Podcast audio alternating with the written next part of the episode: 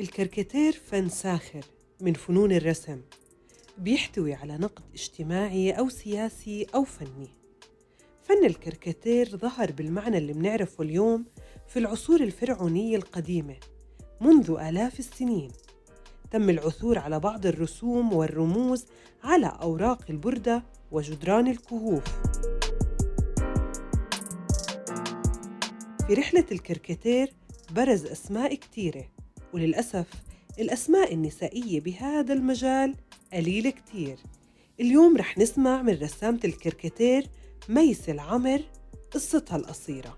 في كل مجالات العمل بنلاقي إنه نسبة الذكور أكبر من نسبة الإناث، أه نفس الشيء في فن الكاريكاتير، نسبة فنانين أه الفنانين من الذكور أكبر من نسبة الفنانات من الإناث، بس مع هيك أساسا بالأساس نسبة فناني الكاريكاتير بالنسبة للفنون الأخرى ولمجالات العمل الأخرى هي نسبة قليلة، فبالتالي عدد رسامي الكاريكاتير بالعالم قلال. في العالم العربي للأسف ما بلاحظ هالاهتمام بالفنون بشكل عام مش بس بفن الكاريكاتير. آه، فن الكاريكاتير بيعاني من التهميش. بلاحظ إنه ما في نقد لفن الكاريكاتير. بلاحظ إنه بالصحف مش كل الصحف تهتم إنه يكون في زاوية للكاريكاتير. في بلدان عربية أخرى مثلا مثل مصر ممكن يكون في خمس رسامي آه، كاريكاتير في الصحيفة الواحدة.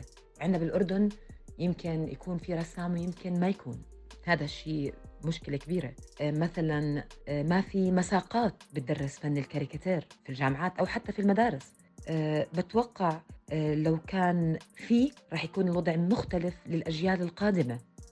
تعرفت على رسامات كاريكاتير من العالم العربي إلا أنه للأسف ولا مرة صادفت رسامة كاريكاتير أردنية غيري لغاية الآن.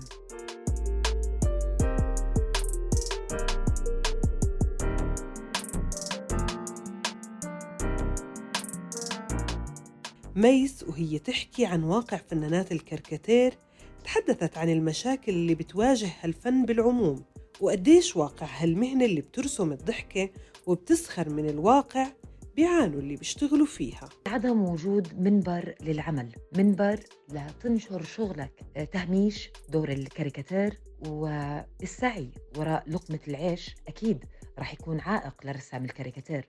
البحث عن وظيفة وراتب ثابت أيضا هي عائق. ما راح يضل وقت لممارسة فن الكاريكاتير والعمل الفني إذا الواحد كان بيسعى لتحصيل قوت يومه.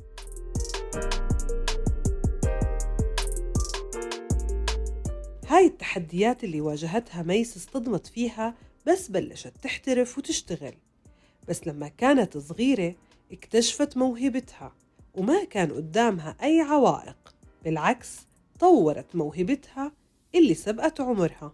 بلشت الرسم منذ الطفولة حتى قبل ما أتعلم أقرأ أو أكتب. أهلي كانوا أول الداعمين إلي وهم اللي اكتشفوا موهبتي. من حسن حظي إنه نشأت في عائلة بتهتم بالفن والأدب. والدتي كانت شاعرة وأديبة ووالدي كان من متذوقي الأدب. خلينا نحكي. أه بتذكر كيف كانوا يشجعوني على الاستمرار. وكانوا السبب في وصولي للي أنا عليه اليوم. حتى والدي كان وأنا صغيرة يساعدني أتعلم الرسم. كان يرسم لي وأنا أرسم وراه أقلده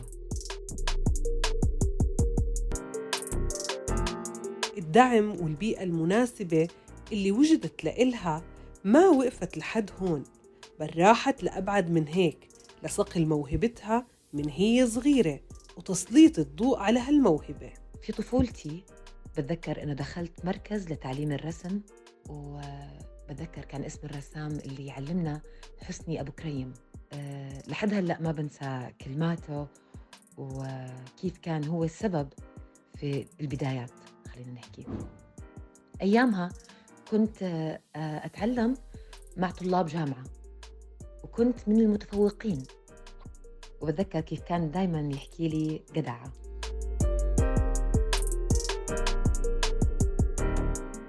مع إنه أنا كنت لسه بالصف الثالث بس كانت موهبتي آه، أحسن من موهبة الكبار اللي كانوا موجودين. هيك كان بيحكي لي الفنان حسني أبو كريم.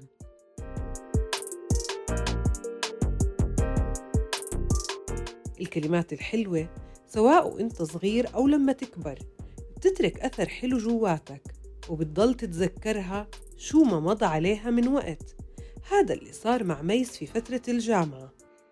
كان لقبي في العيلة الرسامة وعشان هيك قررت أنه أدرس فنون. لكن في المرحلة الجامعية طلع لي في البداية تخصص صحافة وإعلام. ما كنت كثير بعرف أي إشي عن عن الصحافة. بلشت الدراسة الجامعية وصرت أنزل آه، مساقات فنون خلال دراستي بتخصص الصحافة والإعلام. فبعد بسنتين حولت تصميم جرافيك وكملت دراستي في كلية الفنون الجميلة بجامعة اليرموك. من الذكريات الجميلة في الجامعة آه، طبعا في كثير ذكريات جميلة بس آه، اللي ما بقدر أنساه هو تقدير دكاترتي إلي. في كان عندنا دكتور اسمه راتب شعبان. كان يحكي لي إنه كل عشر سنين بيجي طالب زيي إنه طالب موهوب زيي. يمكن يجي ويمكن ما يجي. وهالكلام أثر فيي كثير. يعني كثير كلام الدكاترة بيأثر. في كمان دكتور كان يحكي لي إنه الخط اللي أنا بخطه تصميم. هذا الكلام كان من أكبر الدوافع اللي خلتني أستمر.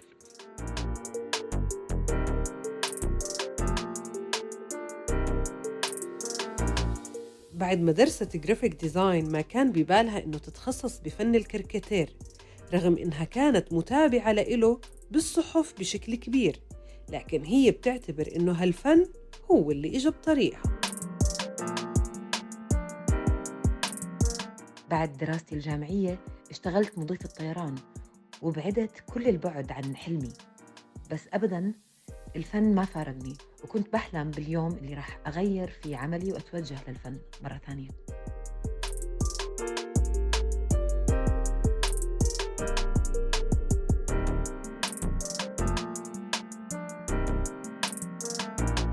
وبالفعل تركت الطيران وأخذتني الصدفة للعمل في قناة تلفزيونية وبالصدفة كمان عرف مدير البرامج إني موهوبة بالرسم. فعرض علي إنه أشتغل برسم الكاريكاتير في القناة وافقت على طول. وهون بلش برنامج رسوم متحركشة وكان اسم شخصيتي الكاريكاتورية في البرنامج أبو شماغ. أبو شماغ هو super hero أردني بيمثل المواطن الأردني بكل حالاته وهاي كانت البداية.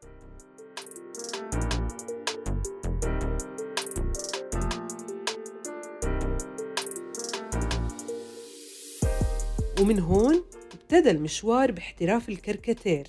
لتصير ميس واحدة من الأسماء البارزة في هذا المجال.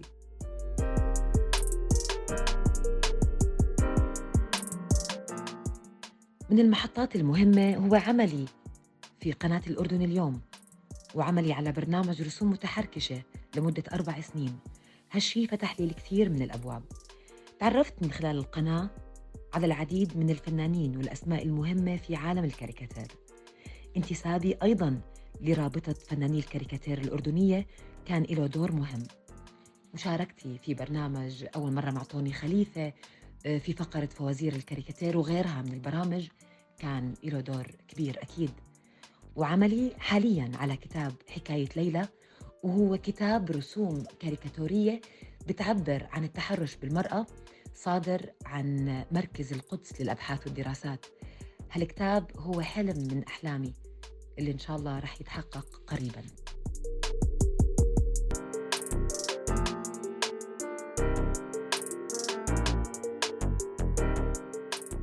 الأحلام اللي بتحلم فيها كلها متعلقة بواقع أفضل للفن والفنانين ويصير هذا الفن اللي هو الكاريكاتير له شأن كبير.